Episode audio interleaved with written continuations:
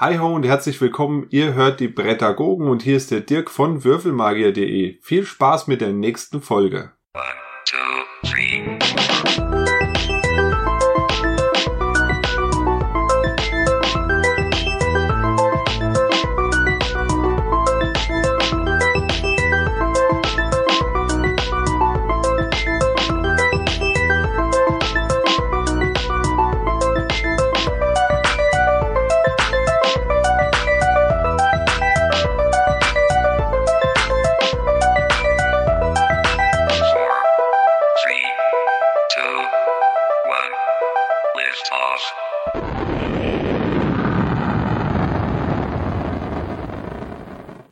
Morgen, liebe Klasse. Guten Morgen, lieber Herr Wagner. Herzlich willkommen bei den Brettagogen. so, das ist schon die zweite Vertiefungsstunde mit dem neuen Kollegen Herrn Kessler. Ja, hallo liebe Klasse. Ich freue mich wieder da zu sein.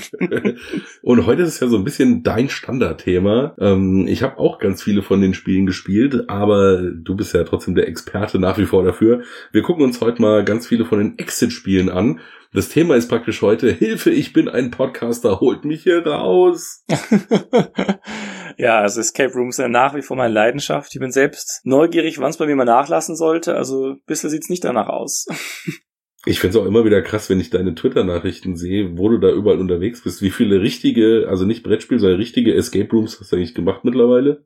Ich bin jetzt bei 65. Oh, alter Schwede. 65. Ich versuche halt immer, wenn ich irgendwo bin, auch dann zu gucken an dem Ort, ja, wo gibt's denn da irgendwas Besonderes? Sonst informiere ich mich halt und schaue, welcher da ist und dann versuche ich den zu machen. Das Schwierige ist eher immer jemanden zu finden, der mit mir reingeht. Ja. Du warst ja jetzt dann auch in Japan. Hast du da irgendwie auch einen gemacht? Plane einen zu machen, ja. Ja, also man muss dazu sagen, wir nehmen das vor der Reise auf, aber wenn es online geht, bist du wahrscheinlich, wirst du schon gewesen sein, Futur 2. Deswegen war es mir gerade so schwierig zu antworten, ja. Also, also ich plane auf jeden Fall dort einen zu machen und. Also das ist da auch angekommen? Ja, ja, sicher. Also das ist, wahrscheinlich ist es alles nochmal verrückt und nochmal potenzierter und sowas. Ist ja schließlich Jagdbahn, also da gucke ich dann vor Ort. Okay, dann gehen wir gleich mal in Medias Res oder in Exit Room, wie auch immer.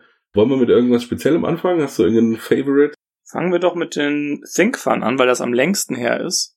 Mhm, und das habe ich zum Beispiel als einziges, glaube ich, gar nicht gespielt von den Sachen, die wir jetzt besprechen. Das heißt, das darfst du ganz alleine machen. Ja, super. Also das Geheimnis des Refugiums von Dr. Greyfly war das. Das war der Nachfolgefall zu der Sternwarte, die ja dadurch aufgefallen ist, dass die relativ einfache Rätsel hatte und dafür aber ganz, ganz tolles Material. Also das war diese erste Generation, würde ich fast sagen, von diesen Escape Room Spielen. Mhm, das habe ich sogar auch damals wirklich als allererstes gespielt. Da ging das gerade los mit diesen ganzen Exit-Sachen. Das war im Juli, im Sommer, bevor auf der Messe dann die ersten Sachen von Cosmos rausgekommen sind. Genau, und das ist bei mir genauso gewesen. Ich habe auch das allererste zuerst das gespielt. Und es ist wieder sehr ähnlich, hat also die gleichen Stärken und Schwächen eigentlich wie auch der erste Fall. Zu den Stärken ist zum einen das Material und auch die grafische Gestaltung. Die finde ich wirklich ganz toll. Und auch die Story ist hier sehr ausgeprägt. Also hier gibt es wieder so Möglichkeiten, wo man sich entscheiden kann oder wo etwas weitergehen könnte. Sie haben sich wirklich Gedanken gemacht, wie sie dieses, also diese Irrenanstalt oder was es dann eigentlich sein soll, wie sie es umsetzen könnten. Also eine Story ist ein sehr wesentliches Element. Ich habe ein Problem damit, dass es Rätseltypen gibt, die zum einen mich nicht so sehr ansprechen und zum anderen nur ähm, alleine gelöst werden können. Also ich will nicht genauer darauf eingehen, es ist zwar auch mit Material verbunden, aber es ist halt irgendetwas, wo sich halt einer hinsetzen muss und das, das machen muss und die anderen eigentlich nicht helfen können. Und die Elemente kommen halt mehrmals vor und das fand ich ein bisschen, also verschenktes Potenzial. Also gerade wenn es in mehreren spielen könnte, ist das einfach so, ja, mach ich halt ein bisschen, machst du das ein bisschen, aber da kann man eben nicht so parallel arbeiten. Also das heißt, die anderen sitzen dann währenddessen wirklich auch da und müssen zugucken, oder wie? Ja, also ich wollte es gar nicht machen. Also das war wirklich so eine Tätigkeit und die kommt eben nicht nur einmal, sondern gleich mehrere Male in dem Spiel vor. So einmal hätte ich dann noch gesagt, ja, okay, dann haben sie halt sowas abgedeckt, aber es kommt halt mehrmals und dann, ähm, ja, eine Sache, die ich eben nicht so gut fand.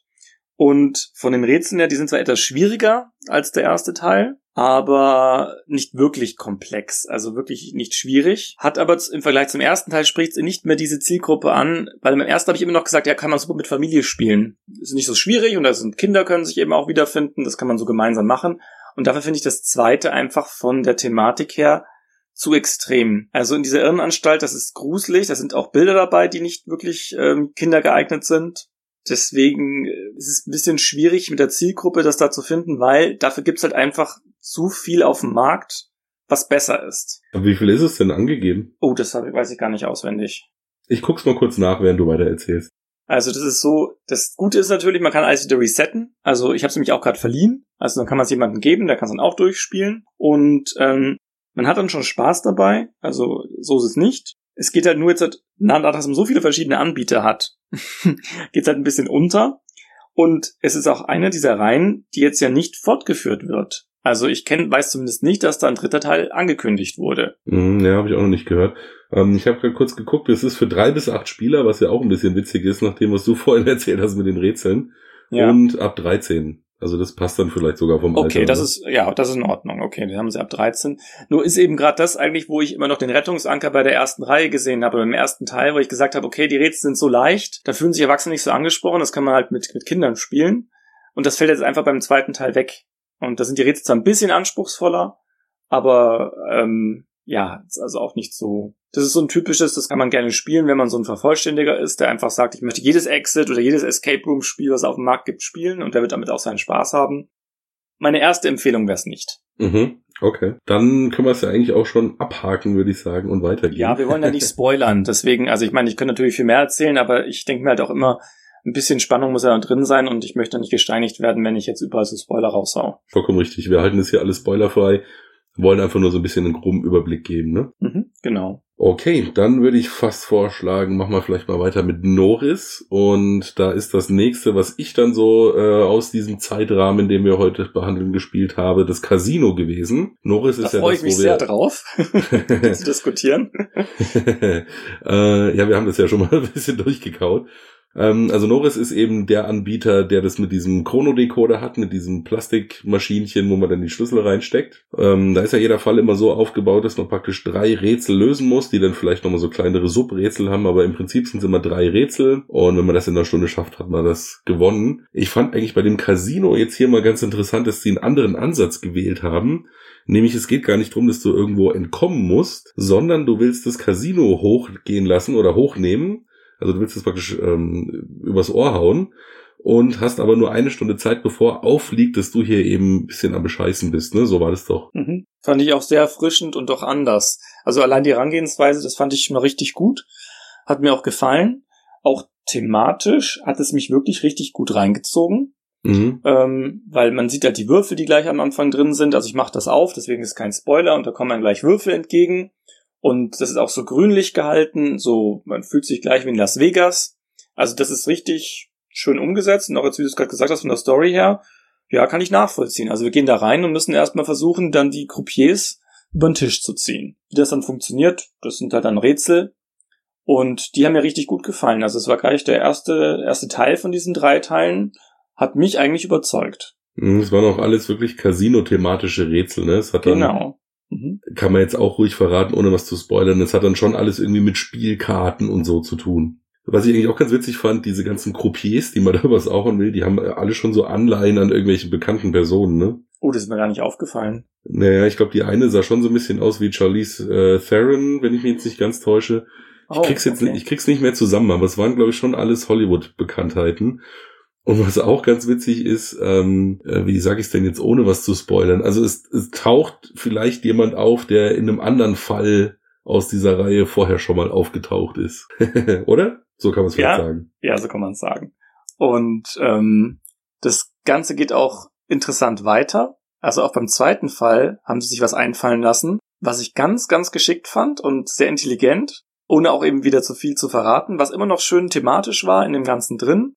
Ja, du meinst beim zweiten Rätsel. Genau, ich bin schon beim zweiten Rätsel. Und ich habe bis dahin wirklich gedacht, wow, wird das einer der besten Fälle, den ich bisher bei Norris gespielt habe. Und dann kommen wir eben zu dem dritten Rätsel, wo ich dann, also, das mir jeglichen Spielspaß genommen hat. Wir haben da, ich weiß nicht mehr wie lange, aber wirklich ewig dran, dran gesessen haben dann in der Lösung nachgeschaut. Damals war leider noch die Lösung auch noch falsch. Also das haben wir dann auch den Verlag geschrieben. Die haben dann die Lösung halt verbessert. Das war dann schon noch okay. Aber darauf zu kommen, da habe ich wirklich gesagt, okay, da hätte ich jetzt noch eine Stunde, hätte ich noch zwei dran sitzen können. Darauf wäre ich einfach nicht gekommen. Also ihr habt praktisch einfach wirklich gar nicht gewusst, was ihr machen sollt, ne? Ja. Also es war einfach so viele Ansätze, die ich dann verfolgt habe. Und ich habe das, also als mir dann die Lösung präsentiert wurde, habe ich wirklich gesagt, das ist nicht euer Ernst. Hätte ich das sehen sollen? Und ich bin dann schon kritisch. Also es war schon so, dass ich mir erstmal gedacht habe, okay, wenn ich jetzt so dumm bin, dann das ist ja möglich. Also habe ich wirklich rumgefragt. Also ich habe jeden, den ich erwischt habe, der mir gesagt hat, diesen Fall gespielt, ja, was sagt ihr denn zum dritten Rätsel? Was sagt ihr denn zum dritten Rätsel? Und es war ungelogen. Jeder hat zu mir gesagt, ja, darauf sind überhaupt nicht gekommen. Fast jeder. Ja, richtig, da wollte ich eben gerade kommen. Also ich habe mal mitgezählt, ich glaube, ich habe acht verschiedene Gruppen gefragt und die acht Gruppen haben immer gesagt, ähm, nee, sind wir nicht draufgekommen, also wirklich ganz abwegig. Ich habe bei Amazon nachgeschaut, die ganzen ähm, Kritiken zu dem Spiel, auch genau das sprechen die an. Also er hat so viele schlechte Bewertungen bekommen aufgrund des dritten Rätsels. Und ich finde es ehrlich gesagt sehr, sehr schade, weil nämlich das erste und das zweite wirklich richtig gut sind. Und jetzt kannst du es natürlich sagen, weil du bist nämlich eine von diesen Gruppen, die einfach sagen, nee, verstehst du überhaupt nicht, das dritte Rätsel, das kann man doch kommen. Genau, also wir haben dann auf, wir haben dann gewusst, was wir machen sollen. Wir sind tatsächlich draufgekommen, um was es geht bei dem Rätsel. Uns ist dann einfach wirklich nur die Zeit ausgegangen. Also wir haben vorher einfach ein bisschen zu lang gebraucht und hatten dann nur noch anderthalb Minuten oder so.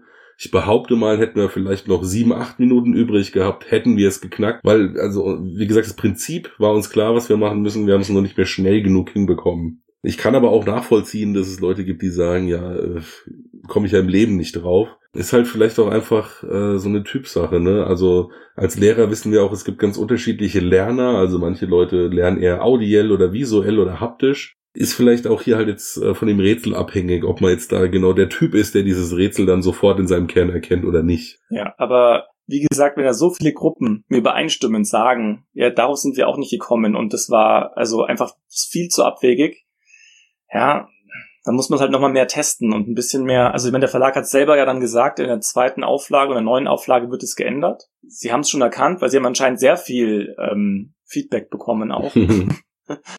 Mir tut es halt deswegen ein bisschen leid, weil ich diese Idee mit diesen, dass man es, also eine andere Herangehensweise halt hat, mit diesen, nee, wir sind 60 Minuten, müssen einen Auftrag erschaffen, das ist eigentlich sehr frisch gewesen und deswegen, dass der jetzt halt so schlecht wegkommt, ist eigentlich sehr schade das letzte Rätsel ist wirklich auch einfach das kleinste und kürzeste Rätsel von allen, wenn man mal weiß, worum es geht. Ja. Sagen wir mal, pff, wie drücke ich das in den Bruch aus? Sechs Siebtel oder sowas. Äh, vorher sind die anderen zwei Fälle, äh, Quatsch, jetzt sage ich auch schon Fälle, die anderen zwei Rätsel, die ja wirklich richtig Spaß gemacht haben. Also ich würde mich davon nicht abschrecken lassen, das äh, nicht zu spielen. Ich würde, wenn ich jetzt den direkten Vergleich hätte, dann doch eher sagen, also bevor man das macht, dann doch lieber in Space, oder? Äh, ja gut, man macht ja sowieso alle, aber wenn man jetzt eben überlegt, wenn man jetzt überlegt, soll ich das spielen oder nicht, würde ich mich jetzt nicht davon abschrecken lassen, dass so viel auf dem dritten Rätsel rumgehackt worden ist. Das stimmt. Okay, da gebe ich dir recht, ja. Mhm. Gut, du hast schon angesprochen, in Space war dann der zweite Fall, war eigentlich fast offensichtlich, was gleich am Anfang gekommen ist.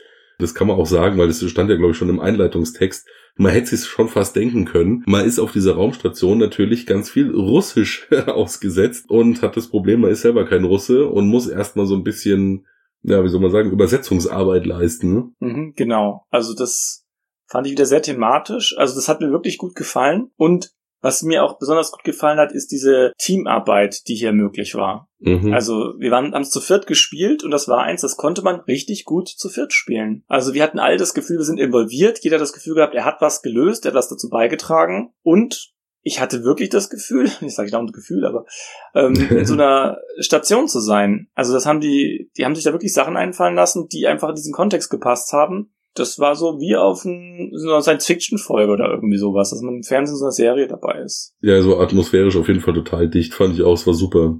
Es hat jetzt weniger so Materialien gehabt. Also das fällt nur ein. Also man hat zwar so einen, so einen Plan drin, aber jetzt nicht so wie bei dem anderen Würfel oder sowas. Und man muss natürlich auch ein bisschen äh, sich darauf einlassen können. Also ich hatte zum Beispiel jemanden, der einfach gesagt hat, in Science Fiction, das möchte ich nicht spielen. Also dann machen wir lieber was anderes, das holt mich jetzt thematisch nicht ab.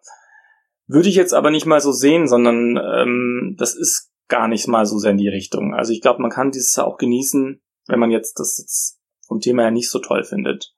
Ja, es war wirklich mehr so eigentlich nur das Setting, ne? Genau, ja. Nicht so besondere Science-Fiction-Rätsel oder so, zwangsläufig. Ja, und man musste jetzt auch nicht so viel wissen über jetzt, ähm, Weltraum oder irgendwie sowas. Das hat, das hat sich schon alles so ergeben. Mhm. Ich hatte ein Problem mit einem Rätsel, jetzt in Anführungszeichen ein kleineres Problem, weil ähm, man dazu Wissen gebraucht hat. Ja, das war das letzte, ne? Ja, genau. Und ich hatte einen in der Gruppe, der war nicht deutsch und also wirklich, der hat gesagt, ja, okay, das hat er jetzt nicht so gewusst. Ja, wie kann man es vielleicht umschreiben? Also ähm, man muss einfach äh, auf einer deutschen Schule gewesen sein und darf nicht alles verpennt haben, sagen wir es vielleicht mal so. Ja, ja, richtig, genau. So kann man es am ehesten sagen. Deswegen, ich bin kein Freund von solchen Sachen, wo man es eigentlich auf Wissen, eigentlich was wissen muss, sondern dass es wirklich eher so Logiksachen sind. Und das fand ich für ihn halt ein bisschen schade. Ähm, Nichtsdestotrotz fanden wir es alle stark. Also auch er hat das gesagt. Er meinte nur, ja gut, er konnte da jetzt nicht helfen. Also den Bereich fühlte er sich halt irgendwie ausgeschlossen. Und da habe ich mir dann gedacht, ob das gebraucht hätte, weiß ich nicht. Das hätte man vielleicht auch anders lösen können. Ähm, trotzdem ist es insgesamt ein Fall, der sehr rund war, den ich uneingeschränkt empfehlen würde. Sogar eben für Leute, die sagen, sie werden jetzt thematisch nicht abgeholt. Schön eben auch für mehrere und auch dieses Teamgefühl, was wir hatten. Das kam, das hat richtig überdauert. Also wir haben uns danach alle richtig gut gefühlt. Mhm. Bevor wir jetzt noch zu zwei anderen aus der Reihe kommen, vielleicht äh, da schon mal kurz eingeschoben. Ich finde aber nichtsdestotrotz haben diese, wenn sie beide auch gut waren, haben diese beiden Fälle immer noch das Problem ein bisschen, finde ich, im Vergleich wie zum Beispiel jetzt zu den Exit-Dingern von Cosmos, zu denen wir dann später noch kommen, dass die Lösung manchmal nicht so wirklich zwingend ist. Also ich hatte trotzdem, auch wenn es Spaß gemacht hat, immer noch mal wieder so Zweifel, na, ist denn jetzt das überhaupt die Lösung, die wir brauchen an manchen Stellen? Das habe ich bei anderen Exit-Sachen nicht. Also das haben sie irgendwie immer noch nicht so ganz abstellen können. Oder weißt du, was ich meine? So, dass du das Gefühl ja. hast, na, das, das könnte jetzt die Lösung sein, aber so ganz sicher bin ich mir eigentlich nicht. Ich probiere es jetzt halt mal aus. Richtig. Und das Problem ist dabei, dass es mich ja Zeit kostet. Weil wenn ich den falschen Code eintippe, dann geht die Minute weg. Das hat man öfters an manchen Stellen. Also es kommt nicht in dem Fall vor, aber nehmen wir mal an, wir haben eine Zahlenfolge bekommen. 1, 3, 7, 9 und dann ist die Frage, ja, gebe ich das jetzt so ein oder gebe ich nach der Größe ein oder da gibt's halt mehrere Möglichkeiten. Und man könnte beides begründen. Oder man könnte halt sagen, ja, der Hinweis könnte eher darauf hindeuten und der könnte eher darauf hindeuten. So ungefähr. Ja. Das gibt's halt manchmal. Und wenn es jetzt so wäre, dass es keine Zeit kostet, okay, aber so, dann ja, hat man eine Minute verloren oder zwei oder irgendwie so und hat irgendwie das Gefühl, ja, hätte ich eigentlich jetzt nicht wissen können. Ja, ist ein bisschen unbefriedigend gewesen. Genau. Und da gebe ich dir recht, bei Exit da ist es halt so, da kommen wir nachher auch nochmal drauf, dass die Rätsel ja häufig so sind, dass man es erstmal nicht sieht und dann wird es immer klarer, immer klarer, bis man es erkennt und dann weiß man auch ganz genau, das ist es und da gibt es keine andere Lösung für. Sehen ist jetzt aber auch schon ein gutes Stichwort. Da kommen wir nämlich noch zu zwei anderen Fällen aus der Norris-Reihe, die so ein bisschen äh, ja neben der Reihe stehen vielleicht. Und zwar haben die sich ja mal dran versucht, das Ganze mit einer Virtual Reality Umgebung zu machen. Und ich kann gleich mal vorneweg sagen, alter Schwede, war das geil.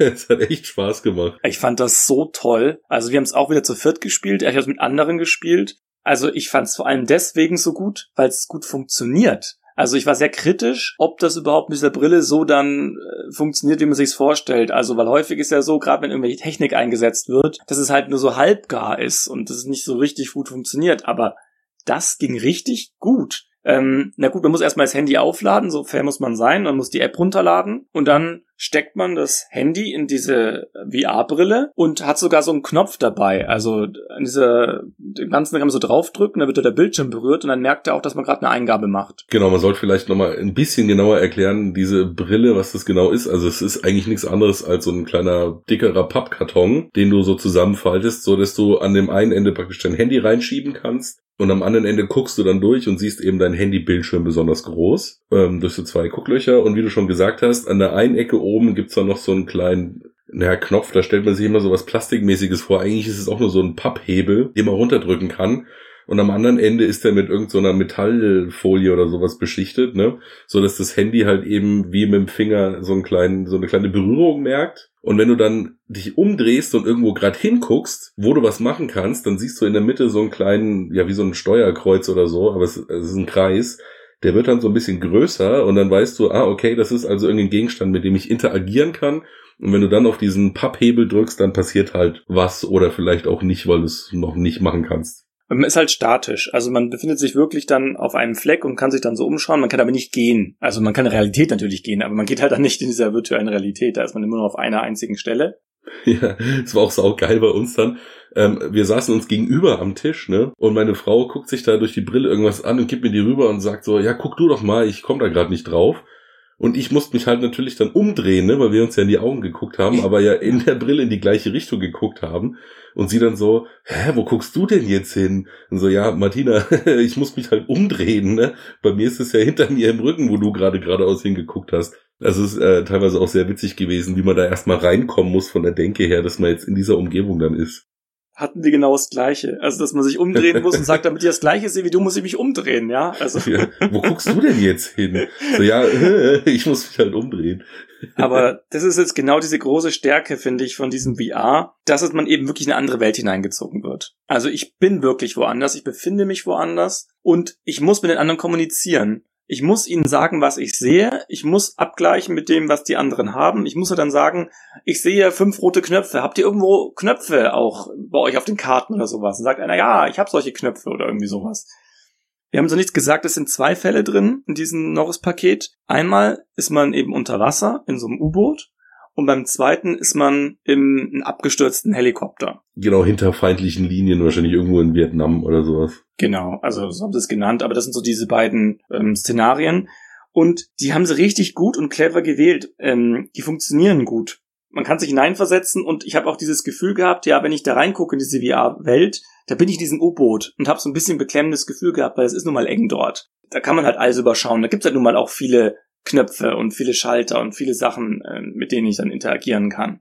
Und auch hier wieder, das finde ich eben bei den Norris-Sachen eigentlich am besten, ist dieses Team, diese Teamfähigkeit, die da getestet wird. Weil es sind mehrere Rätsel, die parallel gelöst werden können und auch da war es wieder so, jeder hat so ein bisschen einen Teil gemacht. Einer hat das Rätsel gelöst und hat mir die VR-Brille wieder weitergegeben und der andere hat mal reingeschaut und hat, hat was entdeckt und hat was erkundet. Das hat, hat richtig gut funktioniert und das, das hat auch, hat auch gut gepasst zu dem, zu dem Setting. Ja, das macht ja dann auch manchmal äh, Geräusche entsprechend, ne? Also da verrate ich ja jetzt auch nicht zu viel. Man kann ja da im U-Boot natürlich irgendwelche Knöpfchen drücken und dann fängt es an zu gurgeln und so. Also da, da macht die App schon auch einfach atmosphärisch richtig viel her, muss man sagen. Und auch die Rätsel eben sind auch darauf abgestimmt. Also man hat da mit Sauerstoffflaschen zu hantieren und der Radar wird natürlich eingesetzt. Also das ist schon alles in dem drin. Ja, man verrät ja auch nicht zu viel, denke ich. Wenn man mit dem Hubschrauber hinter feindlichen Linien abstürzt, muss man natürlich seinen Leuten zu Hause mitteilen, wo man gerade ist. Gab es dann auch so einige optische Rätsel wirklich, dass du eben aus dem Hubschrauber rausgucken musst und dann, ja, ich sehe jetzt hier auf Position so und so das und das. Also da wird wirklich auch einfach dieses Medium richtig gut genutzt, fand ich. Ja. Also ich war auch richtig begeistert davon. Also als sie das gespielt hatten, das hat nochmal so einen ganz anderen äh, Clou reingebracht. Das war so ein richtiges, was Neues, was Erfrischendes und ich war danach wirklich begeistert, hab gedacht, ja, das, das haben sie wieder geschafft. Äh, hätte ich jetzt nicht gedacht, wieder was Neues, ein Element reinzubringen, was mich wieder fasziniert hat, was ich auch gut empfehlen kann. Aber. Gleich, bevor wir zu dem Aber kommen, ich habe auch noch ein Aber. Ja. Ähm, das wird ja, also ich weiß gar nicht wieso, aber das wird ja momentan einem fast hinterhergeschmissen. Ne? Das kriegst du ja für 20 Euro teilweise schon. Mit den zwei Fällen drin. Äh, ja, umso mehr, dass man es empfehlen kann. Ich weiß auch ja, nicht, Ja, aber ich, ich finde es abgefahren, dass das so äh, verramscht wird irgendwie gerade. Vor allem, weil das muss ja auch für die Entwicklung dieser App, muss ja auch einiges gekostet haben, weil die ist gut. Also es funktioniert eben. Also das ist nichts. Also man darf jetzt keine High-Definition-Grafik äh, hier super CGI erwarten, aber es ist auf jeden Fall äh, ausreichend fürs Spiel. Ne? Also ist jetzt nicht fotorealistisch, aber super gut. Also passt auf jeden Fall. Ähm, eine Sache vielleicht noch da ganz kurz. Also man kann es sogar auch wirklich alleine kaufen. Ne? Also jemand, der jetzt vielleicht das Grundset noch nicht hat, man braucht diese Plastikmaschine gar nicht dazu, sondern im Notfall dann einfach ein zweites Handy, wo auch die App läuft. Die kann man dann nämlich auch als ähm, ja, Maschine zum Eintippen der Lösung verwenden. Also falls jemand mal so ein Exit-Ding ausprobieren will mit der VR-Brille und er hat noch nicht das Grundset, das geht trotzdem. Das stimmt. Man muss halt zwei Handys haben, wie du es gerade gesagt hast. Dann, dann ja. funktioniert das Ganze, ja. Mhm. Okay, dein Aber. dein Aber wird wahrscheinlich auch mein Aber sein. Ich nehme es an. Ich habe ja Mathematik studiert. ja, das ist das gleiche Aber. ja. Und ähm, wenn selbst ich dann sage, das war mir zu viel Rechnerei an einer Stelle des Spiels, dann war es vielleicht ein bisschen übers Ziel hinausgeschossen. Also es ist äh, wieder das dritte Rätsel, ist auch irgendwie komisch, ne? Das ist immer ja. das dritte Rätsel ist, was sie da irgendwie ein bisschen vermurksen. Stimmt, das, das war der Aztekentempel auch schon, weißt du, das dritte mhm, Rätsel. Ja. Also wir haben ja vorhin schon gesagt, man muss irgendwie den anderen mitteilen, wo man sitzt und am Schluss musst du eben, ja, du musst halt dann die Koordinaten ganz genau bestimmen und wie du richtig sagst, also das war einfach nur noch rechnen und äh, Formeln umstellen und äh, soll jetzt nicht irgendjemandem böse gegenüber sein, aber wie jetzt Lieschen Müller von der Supermarktkasse das irgendwie noch hinkriegen soll, also Otto Normalverbraucher, weiß ich ehrlich gesagt nicht. Bei uns war nämlich auch unser Nachbar mit dabei, der ist auch Mathe- und Sportlehrer. Ich habe ja mal, bevor ich auf Englischgeschichte gewechselt habe, vier Semester bis zum Vordiplom auch Physik studiert auf Diplom. Also ich würde mal behaupten, da war auch ein bisschen naturwissenschaftliche Kompetenz am Tisch. Und wir haben irgendwann auch gesagt, ach komm, ey, ich habe jetzt einfach keinen Bock mehr drauf, wir gucken die Lösung nach. War bei uns genau das Gleiche. Ich hatte keinen Bock mehr irgendwann. Also, weil ich hatte eigentlich schon ziemlich viel davon entschlüsselt und habe dann gemerkt, oh, jetzt müsste ich das auch noch machen und ach Leute, also jetzt ist irgendwie, also da hatte ich keine Lust mehr irgendwann. Also war halt dann wirklich nur noch Arbeit, ne? Ja, richtig, genau. Es ist halt Arbeit und kein Spaß mehr obwohl ich jetzt sagen muss, das Rätsel war halt realistisch, sagen wir so. Also es, es war zumindest, ja, er hat sich halt wirklich Gedanken gemacht, der Redakteur, ja, wie kann ich das immer realistischen verpacken oder so. Und das, das hat er hingekriegt. Aber ja, ich hätte mir halt an der Stelle gewünscht, dass da vielleicht auch nochmal ein optisches Rätsel ist, weißt du, dass ich das nicht alles berechnen muss, sondern halt dann vielleicht auch nochmal irgendwelche Punkte in der Landschaft suche oder so mit, mit Hilfe derer ich das dann rauskriegen kann, was naja, zu da, ermitteln das, ist. Das, das hat schon optische Elemente auch drin. Ja, also aber nicht nur. Nee, nee, nicht nur, ne, genau. Also, aber man kann schon, also im Prinzip, was ich sagen kann, ist, es ist ein großes Ausschlusswirrwarr, sagen wir so. Man muss ganz viele Sachen lösen, um immer was auszuschließen. So kann man es eigentlich so zusammenfassen. Und jede Gleichung, die ich formuliere oder sowas, kann so ein bisschen was ausschließen oder auch nicht. Und ja, in diese Richtung geht's eben. Und ja, war wenig befriedigend und äh, ich möchte es trotzdem empfehlen weil es insgesamt so toll war. Genau, und der U-Boot-Fall, der war von vorn bis hinten geil, muss ich ganz ehrlich sagen. Das heißt, wenn man das wieder im Gesamtpaket sieht, war eins von sechs Rätseln nicht gelungen und ähm, also wie gesagt, für die 20 Euro, die man gerade dafür bezahlen muss, ist das eigentlich ein Pflichtkauf. Das ist es auf alle Fälle wert. Also das, ja, das möchte ich auch eigentlich an Leuten schon ans Herz legen. Dann trotzdem. Du hast ja auch noch angefangen mit dem Helikopter, nicht wahr? Ja, genau, das war unser erstes, ja. Ja, ja. Nee, der UFO, äh, UFO sage ich schon, der U-Boot, der ist schon, ähm, ja, damit soll man anfangen und der ist dann auch, der befriedigt, glaube ich, dann auch vollends. Was ich auf jeden Fall auch richtig cool finde, und da habe ich jetzt schon Bock drauf, obwohl ich gar nicht so der Fan von Filmen und Büchern äh, bin.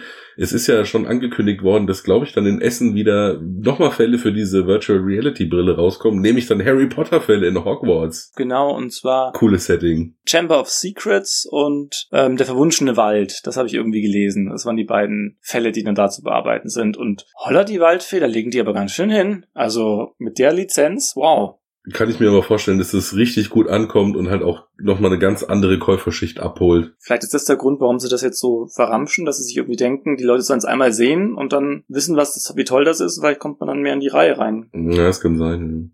Sollte man vielleicht auch noch kurz erwähnen, in der normalen Reihe, also äh, ohne 3D, praktisch nur mit der Maschine, ähm, ist auch nochmal sowas ähnliches wie äh, U-Boot-Setting. Es hat sich so ein bisschen durchgelesen wie Jagd auf Roter Oktober, wer das noch kennt von früher. Aber, was ich eigentlich viel witziger finde, der andere Fall, der rauskommt, ist dann The Dentist. Und das ist nur so ein Zahnarztstuhl auf der Box. Also da bin ich auch mal gespannt, was das denn wird. Kann ich mir ziemlich gruselig vorstellen, ehrlich gesagt. Also da. Bist du jemand, der so richtig Schiss hat vor dem Zahnarzt? Ja. Okay, habe ich jetzt zum Beispiel überhaupt keine Probleme mit. Der, der tut mir weh. nee, ich hatte eigentlich immer Glück mit dem Zahnarzt, auch als Kind und so. Vielleicht bin ich da einfach nicht traumatisiert genug. Aber äh, finde ich witzig, bin mal gespannt. Also es hat mich so ein bisschen an Marathon Mann erinnert mit Dustin Hoffman, wer den noch kennt. Ganz alter Film. Gut, dann haben wir das auch. Ähm, wollen wir mal ein bisschen kleiner werden und uns ein reines Karten-Escape-Spiel anschauen? Mhm, gerne, du meinst Deckscape, oder? Genau, machen wir von Abacus mal weiter. Da ist der dritte Fall jetzt auch schon erschienen, den habe ich aber ehrlich gesagt noch nicht gespielt, weshalb wir uns mal auf die ersten zwei beschränken vielleicht. Genau, das waren zwei Fälle und der erste hieß, glaube ich, der Test und der zweite hieß irgendwas Raub in London oder so ähnlich, oder? Mhm, genau. Ja, was ist da anders bei dem Ganzen? Ich bin ja immer wieder überrascht, dass es so viele verschiedene Escape-Anbieter gibt, die alle irgendwas eigenes und Besonderes haben. Hier ist es so, das sind ganz reduziert 60 Karten, ein Deck, was im Prinzip durchgespielt wird. Es ist eine große Ansammlung von Rätseln und die werden hingelegt, sind auch thematisch eingebettet in irgendwas. Also bei dem Test, da besucht man so ein Labor und hat dann so eine Zeitreise, die man macht. Und ähm, bei den Raub von London, da muss man ähm, so Edelsteine eben stehlen. Die werden ausgelegt, diese Karten, und da sind vorne Rätsel drauf. Und dann als Gruppe schaut man sie sich an. Es können auch manchmal mehrere Rätsel ausliegen. Und dann sagt man eben, ja, ich möchte diese Karte gerne lösen. Und dann nimmt man die und schaut auf der Rückseite eben nach. Also auf der Rückseite sind die immer gelöst. Und das ist etwas, was eben häufig kritisiert wird. Also, dass man keine Möglichkeit hat, irgendwas zu korrigieren. Es gibt zwar Hilfekarten, die man nehmen kann, wo es mit Spiegelschrift so draufsteht, wo man dann nachgucken kann, wie man dann, dann helfen kann. Aber dort ist halt wirklich so, ich nehme diese Karte und wenn dann draufsteht, nee, das wäre es gewesen, dann ist es im Prinzip rum. Ja, es geht dann so mit einem Punktesystem, ne? Du kriegst dann Punktabzug und hast halt dann dementsprechend schlechter abgeschnitten im Endeffekt. Ja, also wir haben jetzt inzwischen eingeführt, dass immer einer anschaut und wenn der jetzt halt sagt, nee, das war's nicht, dann rätseln die anderen weiter. Dass nur einer im Prinzip dann, dann aus dem Ganzen draußen ist. Es fühlt sich so ein bisschen an wie Fast Food im Vergleich zu den anderen. das ist ein guter Vergleich. Ja, weil die, die Rätselqualität ist ja so schwankend. Also man möchte es gerne und es macht Spaß, wenn man es isst, aber es, es fühlt sich halt immer nicht so ganz, ganz gut an, sondern es sind halt auch Sachen dabei, wo ich danach gesagt habe, ja, dieses Rätsel das hätte ich jetzt so und so gelöst, aber das wird's doch nicht sein. Dann diskutiert man noch mal zwei, drei Minuten und dreht dann doch die Karte um und ach so, war's doch so simpel. Oder aha, was ist doch so gemeint, weil man findet teilweise auch Gegenstände, die man dann verwenden kann. Oder kommt auf etwas und sagt dann, also wenn es jetzt ein Real wäre, würde ich das und das machen, aber das wollen die doch jetzt bestimmt nicht hören, sondern die wollen irgendwas anderes. Also, weißt du, was ich meine? Ja, man weiß einfach, ich weiß genau, was du meinst. Uns, uns ging das nämlich auch so. Man weiß einfach manchmal einfach nicht, was wollen die jetzt gerade von mir? was zur Hölle soll ich denn jetzt hier mit diesen Karten machen oder mit dieser einen Karte? Es geht eigentlich immer nur um eine Karte. Mhm, genau. Manchmal ist halt auch das Thema nicht so ganz getroffen. Also da merkt man halt einfach, okay, die wollten jetzt das Rätsel hier reinbringen, deswegen stehen jetzt da irgendwie Zahlen drauf, obwohl es gar, gar keinen Sinn ergibt, aber ist halt jetzt so. Und ähm, dann löst man das halt auch. Aber das ist mir hier ein bisschen negativer aufgefallen jetzt im Vergleich zu den anderen. Das sind jetzt um Gottes Willen nicht alle Rätsel. Also, das sind auch ganz, ganz viele wirklich gute dabei, also die mir auch gefallen haben und die Spaß gemacht haben. Ähm, trotzdem, wenn ich jetzt insgesamt das halt anschauen muss, dann ist es halt, wie ich es vorhin gesagt habe, Fast Food. Also das konsumiere ich und ähm, ich habe dabei auch meinen gewissen Spaßhorizont, aber das ist jetzt nicht wie meine fünf Sterne Exit. Nee, auf jeden Fall nicht. Ähm, was mir aber, um nochmal was Positives äh, zu erwähnen, was mir eigentlich schon cool gefallen hat vom Konzept her, dass du ja ähm, mit verschiedenen Stapel arbeitest. Ich glaube, die waren auch noch farblich, ne? Irgendwie unterschieden. Mhm. Und du kannst praktisch immer überlegen, welchen Stapel möchte ich denn jetzt gerade weitermachen. Und dann kommst du vielleicht an der einen Stelle nicht weiter. Dann sagst du halt, komm dann manchmal bei dem Stapel weiter, vielleicht schaffe ich da jetzt irgendein Rätsel. Das war eigentlich schon irgendwie noch eine coole neue Sache, dass du da immer gucken kannst, welchen Weg möchte ich denn jetzt gerade weitermachen. Das lasse ich mal kurz ruhen, komm später vielleicht nochmal zurück. Das hat mir schon gut gefallen. Das stimmt, das war gut. Ich fand auch die Geschichte gut. Also die Einbettung war besser als bei den anderen. Also weil es schon so war, dass es immer so aufeinander aufgebaut hat und eine Geschichte erzählt wird. Also dass man da so durchgeht und so dieses Erkunden auch nach und nach immer weiter in den Fall kommt. Also das fand ich auch gut gelöst. Und was, ähm, du hast ja vorhin schon angesprochen, das wurde ein bisschen so kritisiert, dass man praktisch nur die Karte umdreht und dann steht da gleich die Lösung drauf. Das führt aber auch natürlich dazu, dass du das eigentlich überall spielen kannst. Also du hast jetzt nicht noch so einen ganzen Wust an Hilfskarten oder eben so eine Maschine jetzt noch dazu, wie bei dem Norris, wo du dann die Schlüssel reinstecken musst. Das kannst du theoretisch auch im ICE oder im Flugzeug oder im Sommer im Schwimmbad auf der Wiese spielen. Das ist halt schon ein dicker Pluspunkt auch, finde ich. Das ist mehr so ein Mitnehmen-Exit, ne? Mhm. Ja, ist auch günstig und man kann es weiterverleihen. Also danach Stimmt, ist ja, das genau. Kartendeck nach wie vor funktionsfähig. Man sortiert es wieder ein und kann es jemanden ausleihen und der kann dann auch den Spaß damit haben. Mm, ja, es wird nichts zerstört, das stimmt, ja. Mhm, genau. Ja, also für so einen kleinen Snack zwischendurch kann man es, äh, denke ich, dann mal empfehlen. Aber wie du richtig sagst, also es kommt nicht äh, ganz ran an die ganzen anderen Sachen. Ich würde es vielleicht auf den vorletzten Platz leider einsortieren, dann eben vor der äh, Sternwarte und dem, dem Refugium, was du vorhin erwähnt hast, ne? Ja, ich auch, ja. Mhm. Okay, ähm, ich würde sagen, wir heben uns den großen Kracher natürlich äh, für den Schluss auf, äh, die, die goldene Krönung am Ende. Das heißt, wir kommen jetzt zu Unlock Season 2, oder? Hast du die komplett durchgespielt? Die habe ich komplett durchgespielt. Ich muss jetzt erstmal vorneweg was fragen, äh, weil das regt mich total auf bei Unlock und ich sehe einfach den Sinn nicht darin. Also es ist ja bei Unlock so, dass du einen Stapel Karten hast, das funktioniert nur mit Karten und da musst du immer Karten raussuchen. Warum? Weißt du das denn? Warum zum Geier kann das nicht einfach alphabetisch oder numerisch richtig durchnummeriert sein? Also ich habe eine Hypothese. Ja, weil, also ich erkläre noch ganz kurz, was mein Problem ist. Du suchst dann manchmal Karte C und die ist aber nicht nach A und B, sondern die ist vielleicht ganz unten im Stapel. Das heißt, am Anfang wenn der Stapel noch relativ vollständig ist, bist du die ganze Zeit am Karten durchsuchen. Du hast eigentlich nur den Stapel in der Hand und suchst immer irgendwelche Karten. Das nervt mich einfach megamäßig. Warum kann man nicht einfach A, B, C, D, E, F, G machen?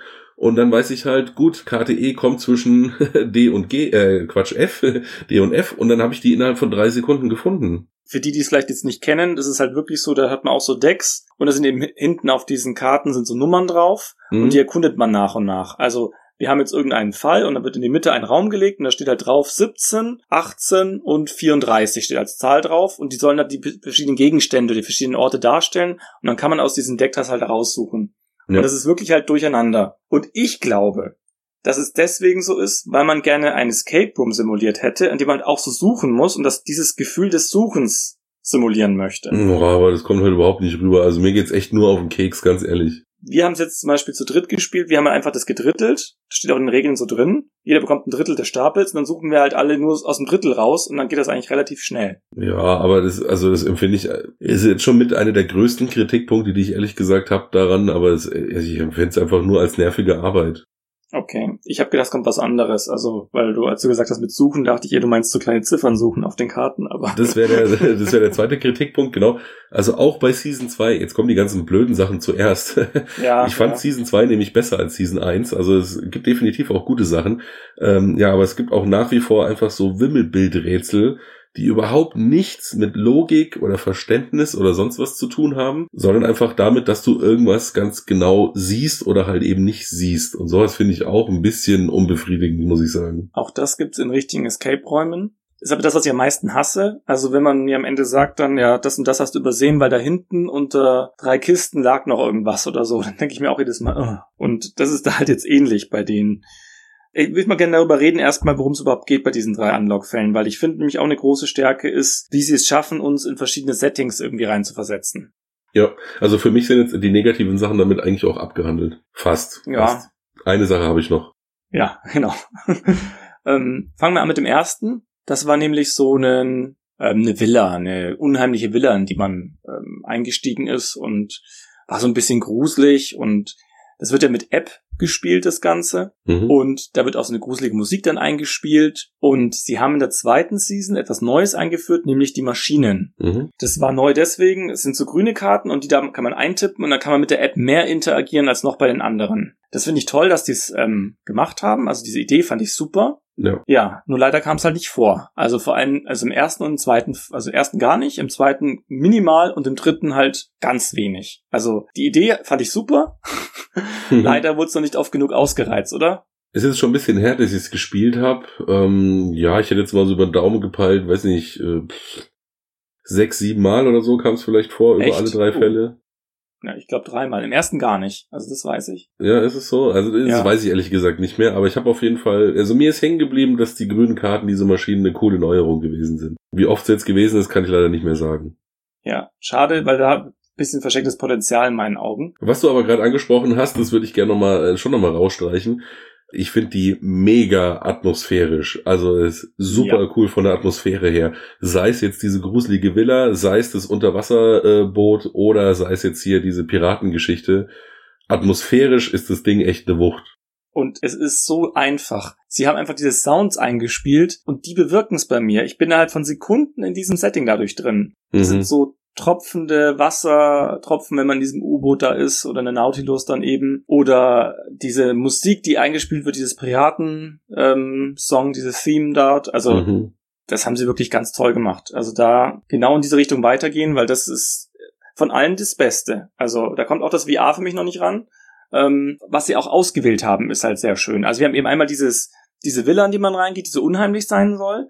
Mhm, da komme ich mir übrigens immer gleich sofort vor, wie die, weiß nicht, ob du da jemals gewesen bist, aber wie diese Geistervilla auch im Euro Disneyland. Kennst du diese, äh, ich weiß gar nicht, irgendwas Menschen, ich weiß gar nicht mehr, wie sie genau hieß, aber das ist wirklich so ein klassisches, äh, ja, so, so eine Gruselvilla, wie sie eben im Disneyland auch steht. Da habe ich mich sofort wieder reinversetzt gefühlt. Ja, wahrscheinlich soll es auch so sein, oder? Vielleicht, also dass das die Anspielung sein soll. Ähm, das zweite ist eben die Nautilus, also dieses ähm, Unterseeboot, in das man dann eben auch einsteigt, hatten wir ja vorhin auch schon mal bei dem anderen. Mhm. Da haben sie auch einen mechanisch coolen neuen Kniff, ne? Ähm, will ich jetzt noch nicht so zu viel verraten, aber ähm, ja, passend zu dem Thema äh, nochmal eine coole neue Idee drin gehabt, fand ich. Und beim dritten war es dann eben, also das muss man so sagen, oder das ist Monkey Island. Ja, natürlich. Also äh, gerade für Leute, die vielleicht Monkey Island jetzt nicht kennen, die sollten das vielleicht sich auf YouTube in einem Let's Play vorher nochmal angucken oder vielleicht selber sogar nochmal spielen. Und alle, die es kennen, die werden mehrmals schmunzeln. Also es kommen wirklich ganz viele Anleihen, auch optische Anleihen da drin vor. Das haben sie sich bestimmt auch irgendwie lizenzmäßig absichern lassen, denke ich mir, weil sonst wäre es einfach nur ein krasses Plagiat. Aber äh, also sehr witzig, wenn man die Monkey Island, also das ist so ein Computerspiel für die, die es jetzt wirklich nicht kennen, so ein Point-and-Click-Adventure aus den frühen 90ern vielleicht. Und da sind ganz viele Anleihen drin und das ist echt witzig. Also ich musste wirklich ein paar Mal laut lachen sogar. Genau, ich wollte es gerade sagen, es hat mir so manchmal Lachen ins Gesicht gezaubert, wenn man es einfach erkennt und dann, ach, da war ich Teenager, als ich das gespielt habe und hier, jetzt erkenne ich es wieder und das war einfach, das war einfach toll. Komm, fangen wir jetzt auf meinen ersten Fall an. Das ist nämlich so, dass hat, die hatten alle unterschiedliche Schwierigkeitsgrade. Also der erste eben eins von drei, der zweite zwei von drei, der dritte drei von drei. Und für mich war der erste zu einfach. Also den haben wir relativ locker, flockig durchgespielt. Und ich habe mir dann eher so gefühlt, ja, nachdem ich ja schon den den ersten Season durchgespielt hatte, kam für mich da einfach nichts Neues. Das war einfach so, als hätte ich jetzt nochmal zum Einstieg irgendetwas gespielt, was ich jetzt von dem ersten schon kenne. Also es hat mir einfach zu wenig Neues geboten. Das Setting war zwar richtig schön und alles, aber das war jetzt für mich eher gesagt so durchschnittlich. Also ich habe nicht gelangweilt oder sowas, aber wir sind da eigentlich ziemlich schnell durchgerusht und fanden es alle ganz nett, aber halt auch ja, auf dem Level. Ist ganz nett eben. Mhm. Bei euch? Ja, genau. Ähm, das muss ich sagen, habe ich alleine gespielt, weil ähm, ja, wegen diesem äh, Kartendurchsuchmechanismus und so ist meine Frau jetzt nicht so der Fan von Unlock. also die spiele ich immer entweder nur mit meinem Nachbarn oder halt eben wie dann in dem Fall von der Villa alleine. Ging mir aber auch so. Also da war ich, glaube ich, nach irgendwas mit 40 war es 48 Minuten oder so, dann war ich da durch, ja. Genau, und du warst alleine und jetzt überleg mal, wir waren glaube ich zu dritt oder so und da war es schon eher so, dass jeder eigentlich das Rätsel sofort gelöst hat oder gesehen hat oder das, da war nicht, glaube ich, ein oder zwei Mal, wo man irgendwie zusammenarbeiten musste. Aber deswegen war es nicht schlecht. Also das war halt einfach nur so einfach. Ich fand es auch echt eine, eine, coole Erfahrung. Muss ich, also ich äh, hätte vorher nie so ein Ding alleine gemacht, weil ich irgendwie immer gedacht hätte, das wäre Verschwendung, das soll ja so ein Gruppenerlebnis sein. Ähm, ich fand es aber erstaunlich spaßig sogar alleine. Also wenn man mal irgendwie einen verregneten Abend äh, zu Hause alleine ist oder so, dann kann man auch mal so ein Ding alleine machen. Ich glaube, da eignet sich auch genau das am besten dafür. Also gerade weil das ja eben jetzt nicht so schwierig ist, weil gerade bei schwierigen ist es sehr hilfreich, wenn auch jemand dabei sitzt, der einen auf eine andere andere Fährte bringt. Also da, ja. Kommen wir zum zweiten, weil von dem bin ich sehr enttäuscht. Das kam in unserer Runde überhaupt nicht an. Ja, da waren ganz viele von diesen optischen Suchrätseln drin, ne? Ja, und das Problem ist halt auch immer bei diesen Escape-Sachen, ähm, es ist immer sehr isoliert. Also wenn es bei einer Gruppe nicht funktioniert, dann kann ich es halt nur einfach so bewerten, wie ich es jetzt wahrgenommen habe. Und wenn das vielleicht jetzt anders gelaufen wäre, an zwei, drei Stellen hätte ich danach vielleicht auch gesagt, das wäre super. Aber wir haben halt gnadenlos überzogen. Und es war auch so, dass wir danach auch nicht eingesehen haben, ja gut, die Rätsel waren jetzt, ähm, hätten wir einfach draufkommen können. Nee, das waren so viele Red Herrings drin. Also ähm, Red Herrings sind ähm, falsche Fährten, genau. Und wir hatten dann einfach Sachen, die wollten wir kombinieren. Und es hat sich für uns auch total logisch angefühlt, dass wir das kombinieren müssen, weil wir haben da, ich sage jetzt am ehesten sowas wie Inseln gesehen und haben da andere Inseln gesehen, also müssen diese beiden Karten zusammengehören. Das war für uns eigentlich klar. Haben also diesen Rätsel ewig rumgeüberlegt und erst viel, viel später kamen jeweils zu diesen Karten passend die anderen, die es dann aufgelöst hätten. Das Problem ist halt, du hast vielleicht bis dahin schon versucht, eine Lösung in die App einzugeben und das ist der andere große Kritikpunkt, den ich jetzt noch hab bei Unlock, den sie leider nicht verbessert haben zu Season 1. Wenn du das Ganze dann machst, dann äh, heißt es nicht einfach so, ja, mein Gott, äh, probier mal weiter, es war nicht richtig, sondern dann macht die App, die haut dir wirklich einmal so über die Finger und sagt, na, was machst du denn da für ein Quatsch? Und zieht dir fünf Minuten ab immer noch. Und du denkst dir einfach nur so, warum? Ich habe doch relativ logisch gedacht und jetzt werde ich hier mega hart bestraft. Ja. Deswegen, wenn wir Unlock spielen, ähm, auf Deutsch gesagt, wir scheißen mittlerweile auf die Zeit, weil die einfach äh, für uns keine Bedeutung hat, wenn man da so mega bestraft wird für Sachen, die jetzt echt nicht abwegig gewesen sind. Das habe ich in der ersten kritisiert und das kritisiere ich bei der zweiten nach wie vor. Mhm. Sie, ähm, also sie lernen schon draus, also sieht man im Hilfesystem, dass sie jetzt zumindest einen darauf hinweisen, dass es auf manchen Karten kleine Zahlen gibt und dann sagt er nach gewissen Zeit, habt ihr diese Karte schon untersucht, habt ihr diese, diese Nummer schon gefunden, das haben sie verbessert bei den Strafen, das, das müssen sie endlich wegkommen von, weil ich sehe es nämlich genauso wie du. Gleich am Anfang wird da etwas gemacht. Ähm, da habe ich auch mehrere andere Gruppen auch gefragt. Die haben, haben, alle sind wir drauf reingefallen, haben das gemacht und alle haben wir es doof gefunden, haben gesagt, ich werde für was bestraft, was Konzept des Spiels ist. Also ich weiß genau, was du meinst. Ich frage dich später nochmal, was es genau war, aber ich denke, ich weiß, ja, was du meinst. Genau und das, das finde ich falsch. Also da gehen sie in eine Richtung, Ich finde, Spieler bestrafen, das sollte man sich sehr, sehr genau überlegen. Ich würde es einfach gar nicht machen, weil was soll es bringen? Ja. Warum, warum diese beknackten Zeitstrafen? Eine Minute wie bei den Norris ist ja von mir aus noch okay, aber warum überhaupt jemanden ein, ein, ein negativ emotionales Feedback geben, ist totaler Schwachsinn. Lass es doch einfach weg. Schreib hin, es war falsch probier es nochmal und dann ist so auch okay. Das ist auch genau meine Empfehlung und ich hoffe, sie bekommen es hin bei ähm, Season 4. äh, Season 3 gibt's ja schon. okay, da ist es auch immer noch drin. Leider, ja. Okay, alles klar. Ja, werden wir an anderer Stelle dann bestimmt auch nochmal drüber sprechen. Ich fände ja schon toll, wenn sie es wenigstens optional machen würden. Dass ich sagen könnte, nee, für meine Runde möchte ich es nicht. Und andere könnten es ja noch einstellen. Das, das wird mir auch schon reichen. Aber allein, dass, da, dass der, der Knopf in dieser App Strafe heißt, allein das ist irgendwie schon, wo ich mir denke. Da nee. muss ich jetzt aber auch noch mal kurz so zwischenfragen. Ich habe ja bisher nur drei, vier gemacht.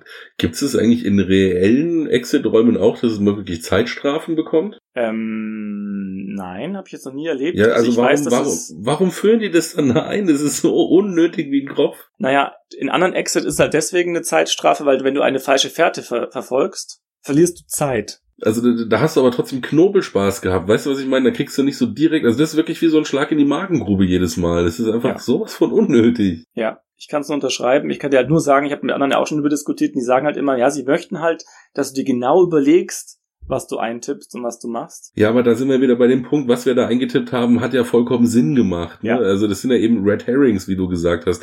Die treiben mich ja bewusst noch in eine falsche Richtung. Also das finde ich einfach bescheuert. Aber jetzt sind wir versöhnlich, weil mich der dritte Fall, ja. den fand ich so stark, dass es sich insgesamt wieder für mich ähm, rentiert. Also wir haben den ersten durchschnittlichen, den zweiten, der mir wirklich keinen Spaß gemacht hat, wo ich wirklich überlegt habe, soll ich den dritten überhaupt noch spielen? Will ich diese Erfahrung überhaupt noch weitermachen? Zum Glück habe ich es gemacht, weil der dritte war so toll, der war so atmosphärisch, hat so tolle Rätsel gehabt, hat mir so viel Spaß gemacht, dass ich insgesamt, also wenn ich jetzt sagen würde, wenn man sich nur einen kaufen könnte, würde ich sagen, er kauft euch nur den dritten macht nur das Piratenthema. Geht halt nicht. Man muss es ja als in Deutschland zumindest als Gesamtpaket kaufen. Trotzdem ist es dann da insgesamt etwas, wo ich noch eine Empfehlung für aussprechen kann. Der zweite war schon der schwächste, aber wie gesagt, wir haben dann einfach auf die Zeit verzichtet und so. Also uns hat es dann trotzdem auch Spaß gemacht. Ich hatte eigentlich wirklich mit der ganzen zweiten Staffel Spaß. Der dritte war definitiv der beste. Da gab es nur eine Sache, die mich da noch gestört hat. Jetzt muss ich nur überlegen, wie ich das formuliere, ohne dass ich was spoile. Da gab es mal ein Rätsel, das hat praktisch ähm, auf der Metaebene funktioniert. Also da hast du auf diesen Karten was gesehen, was du dann aus dem Setting des Spiels rausnehmen musstest und neu verwurschteln musstest, um es dann wieder in dieses Kartensystem reinzuliefern. Weißt du, was ich meine? Also wenn das ja, Rätsel glaub, nicht innerhalb weiß, der Story mhm. das funktioniert nicht innerhalb der Story, sondern wird so rausgenommen und das macht halt einfach thematisch überhaupt gar keinen Sinn ich weiß, was du meinst und das stimmt auch. Hat mich jetzt weniger gestört, weil ich einfach so zufrieden mit dem Ganzen war, aber das gleiche haben wir in Exit auch, um ehrlich zu sein. Also wir haben auch diese Scheiben, diese Drehscheiben, die ja eigentlich die das ersetzen sollen, diese Lösung, also die Realität ersetzen sollen und das macht gar, gar, gar keinen Sinn, dass man die findet an dem an Ort und Stelle. Kannst du dich erinnern, wenn man bei Exit diese ja, Vorgeschichte vorliest, heißt immer, du findest diese seltsame Drehscheibe. Nee, eigentlich findet man die nicht. Diese seltsame Drehscheibe, die wir haben, ersetzt eigentlich, dass man die Kiste öffnet. Die ersetzt diesen Öffnungsmechanismus. Weil man es halt wahrscheinlich ständig benutzt, diese Scheibe ist man schon so dran gewöhnt. Aber das war halt dieses eine Rätsel, da habe ich mir echt gedacht, so, ah, das war doch jetzt irgendwie schade. Das hat, das hat mich so ein bisschen rausgerissen. War aber auch, wie gesagt, nur ein Ding. Also war ein kleiner Wermutstropfen an sich. Gebe ich dir vollkommen recht. War das Piratending super spaßig. Ja, genau. Okay, das war Unlock Season 2. Dann, wenn ich mich nicht ganz täusche, gehen wir mal so zum Klassenprimus, oder? Ja, also da ist er wieder unser Streber. ja, ich bin halt ein riesengroßer Exit-Fan. Also das liegt bei mir einfach daran, dass ich wahnsinnig die Rätsel in den Vordergrund stelle. Also wenn ich geile Rätsel habe, dann ist für mich das das, das wichtigste Element ähm, von diesen Escape-Spielen. Weil ihre Schwäche ist ja eigentlich das Thematische. Und das ist mir nicht so wichtig, wenn die Rätsel halt so toll sind. Die sind halt hier, wie ich es vorhin schon beschrieben habe, wieder auf dem hohen Niveau. Also, dass man da Sachen erstmal nicht sieht und dann immer klarer und so wie im Nebel, dass sich dann danach nach lichtet und irgendwann erkennt man, was es ist und dann hat man das und findet es, aha, und sieht es eigentlich immer nur noch so und hat das, was man vorher schon nicht gesehen hat. Das ist die große Stärke ähm, bei den Exit-Fällen. Und wir sind jetzt inzwischen jetzt schon bei Staffel 3 mhm. und da haben sie was Neues eingeführt, nämlich diese Einsteigerspiele. Genau, wo, oder so, sogar halt das eine ist ja ein richtiger Jugend- oder Kinderteil. Nämlich das Drei-Fragezeichen-Ding, was ich natürlich als jemand, der seine ganze Jugend über drei Fragezeichen gehört hat, auf jeden Fall spielen musste. Ähm, vielleicht kurz äh, zur Erklärung, was macht das Ding zu einem Einsteiger-Level? Es ist ja sonst so bei den Exit-Spielen, dass du in diesem Büchlein, was da immer noch mit dabei ist, wo dann die ganzen Rätsel drin sind, ähm, ja relativ frei einfach hin und her blättern kannst oder musst manchmal sogar oder vielleicht auch Informationen kriegst, die du viel später erst brauchst. Hier ist jetzt wirklich einfach alles von vorn nach hinten stringent durcherzählt. Ähm, also die drei Fragezeichen, ja, müssen da halt auch wieder irgendwo entkommen, ne? Und dann rennen die praktisch immer von Tür zu Tür und du musst für jede Tür ein Rätsel lösen und das ist dann wirklich auch immer die nächste Seite in diesem Buch. Also du musst da gar nicht wild rumsuchen, sondern du weißt, ich mache jetzt Rätsel 1 auf Seite 1, dann kommt Rätsel 2 auf Seite 2 und so gehst du halt von vorne nach hinten dieses Buch durch. Und der ist so toll. Ich habe ihn sehr vielen weiterempfohlen. Also gerade wer mich immer gefragt hat, ja, was soll man denn zu Weihnachten schenken? Und dann habe ich immer gefragt, ja, für Familie oder mit deinem Ehemann oder bei deinem Partner oder irgendwie sowas.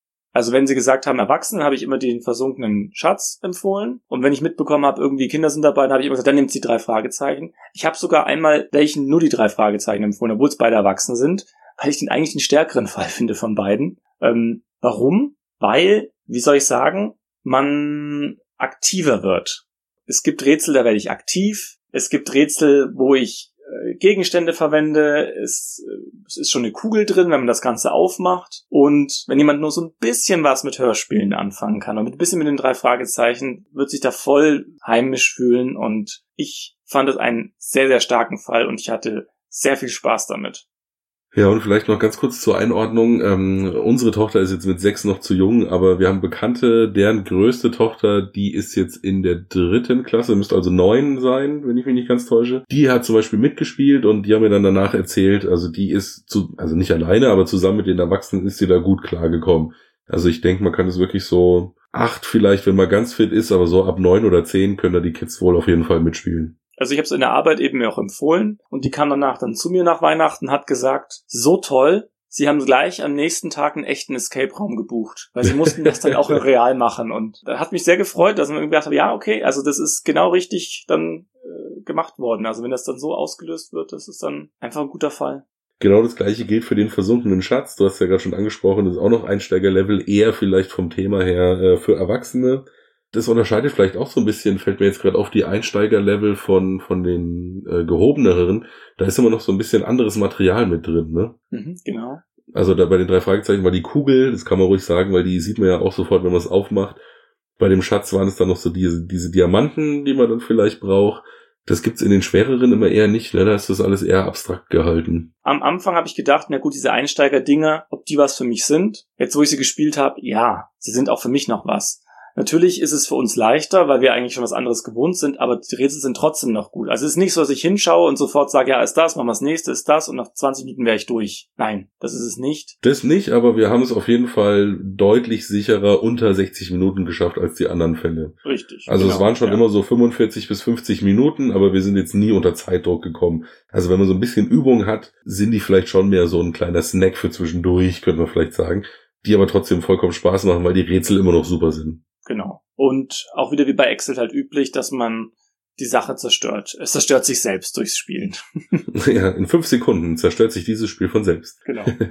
ja, aber trotzdem, ähm, was uns auch nochmal aufgefallen ist, es ist ja dann schon irgendwie Fall äh, 8, 9 und 10 oder sowas gewesen man entwickelt ja witzigerweise schon, obwohl man ja eigentlich noch nicht irgendwo gucken darf und so, ne, steht ja extra in der Regel, aber man entwickelt ja schon so ein gewisses, äh, ja, so ein Verhalten eigentlich, wenn man so ein Spiel anfängt. Man guckt sich dann schon mal die Box an und schaut die Bilder ganz genau an und so. Und trotzdem haben sie es da auch wieder hingekriegt, ähm, ja, Rätsel zu machen mit Sachen, die schon mal verwendet worden sind, vielleicht irgendwie in vorherigen Fällen, uns aber trotzdem so zu verpacken, dass man halt eben nicht vorher schon sieht, um was es jetzt geht. Auch wenn man sich es vielleicht doch genauer schon angeschaut hat. Das ist die, diese wahre Stärke und diese Kunst, wo man einfach nur einen Hut vorziehen muss, also vor den Brands, dass die das immer noch so hinbekommen. Weil ich selber immer denke, ja gut, was wollen sie mir jetzt noch Neues bieten? Also was soll jetzt noch kommen, was ich noch nicht gesehen habe? Ich meine, ich habe schon so viele Exit-Räume gemacht und so und jedes Mal wieder. Sie schaffen es jedes Mal wieder. Also das, also wenn es auf dem Niveau bleibt, können die von mir aus noch zehn Jahre weiter solche Spiele machen. Ja, auf jeden Fall sehr gerne.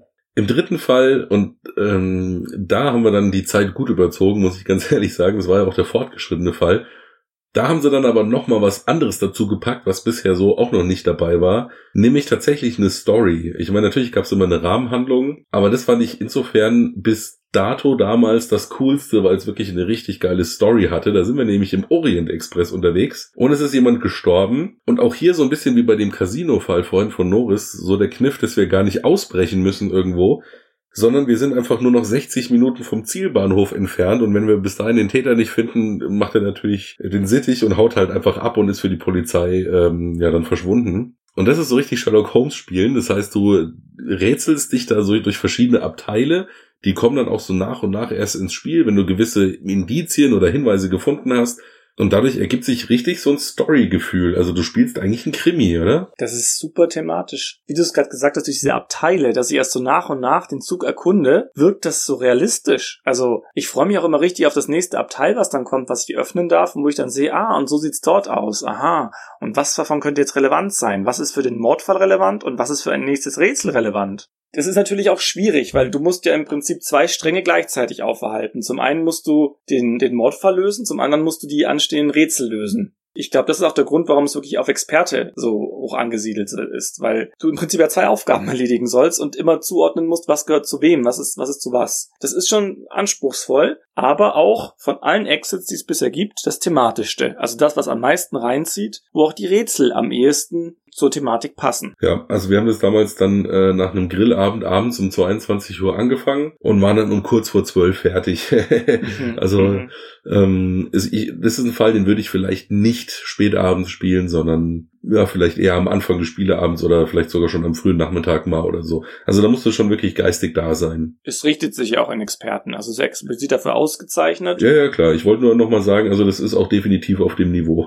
Richtig, genau. Also kann man unterstreichen, wir haben auch gnadenlos überzogen. Wir müssen alle auch zugestehen, dass wir nicht den richtigen Täter vermutet haben. Uh, nee, das haben wir dann schon hingekriegt. Ja, also. Aber er wäre dann schon längst über alle Berge gewesen.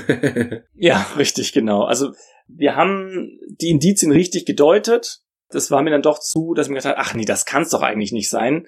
Ja, ich will nicht spoilern, aber das war halt irgendwie so, dass ich dachte, ja, das ist jetzt, ähm, also dieses Indiz ist zwar da, aber das ist nicht so gemeint, so ungefähr.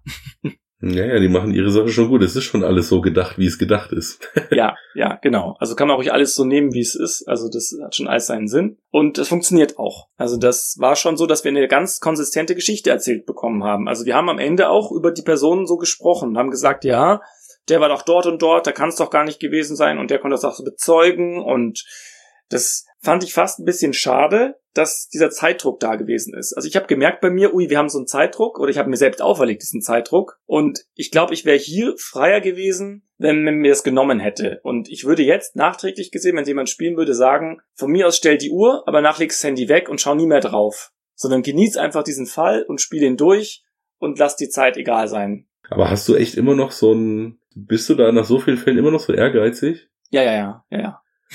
nee, also das ist bei uns mittlerweile, ähm, also es ist schön, wenn man es in der Zeit schafft und dann freuen wir uns auch und so, hey cool, wir haben es mal unter 60 Minuten gepackt.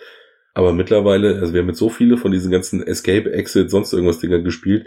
Wir nehmen das einfach wirklich als netten Rätselabend mittlerweile. Wir fangen einfach an und dann machen wir da ganz gemütlich durch. Und wie gesagt, wenn wir es halt schaffen, in der Zeit ist gut und wenn nicht, war es auch schön. Ist auch die richtige Einstellung, ja. In den ersten Staffeln, da gebe ich dir recht, da war das bei uns auch noch so, aber mittlerweile ist es einfach wirklich eine schöne Abendbeschäftigung. Ich glaube, ich werde auch beim nächsten ähm, Experten das auch so machen, dass ich das dann weglege und dann auch so einfach genieße, weil. Wir haben da auch nie diese Urkunde ausgefüllt oder so. Na doch. die hängen wahrscheinlich alle eingerahmt bei dir überm Bett. Richtig, genau, ja. Oder du hast sie dir auf, äh, auf, auf Betttuch drucken lassen und du hast sie jetzt als Bettwäsche. Nee, die habe ich einrahmen lassen, gleich im Eingangsbereich, damit jeder sieht, wenn man reinkommt.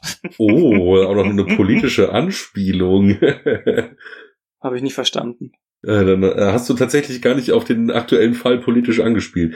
Ich habe gedacht, du hast äh, vom bayerischen Ministerpräsident gesprochen, der jetzt ja auch so, ja. irgendwelche Sachen in den Eingangsbereich hängen will, damit sie jeder gleich sieht. nee, das war jetzt ein purer Zufall. Sehr gut. Aber das wäre auch mal eine gute Idee, dass man in jedes Amt so eine Urkunde hängt, dass man Exit gespielt hat. ja. Ich will hier raus. Das Haus, das Verrückte macht. Ja.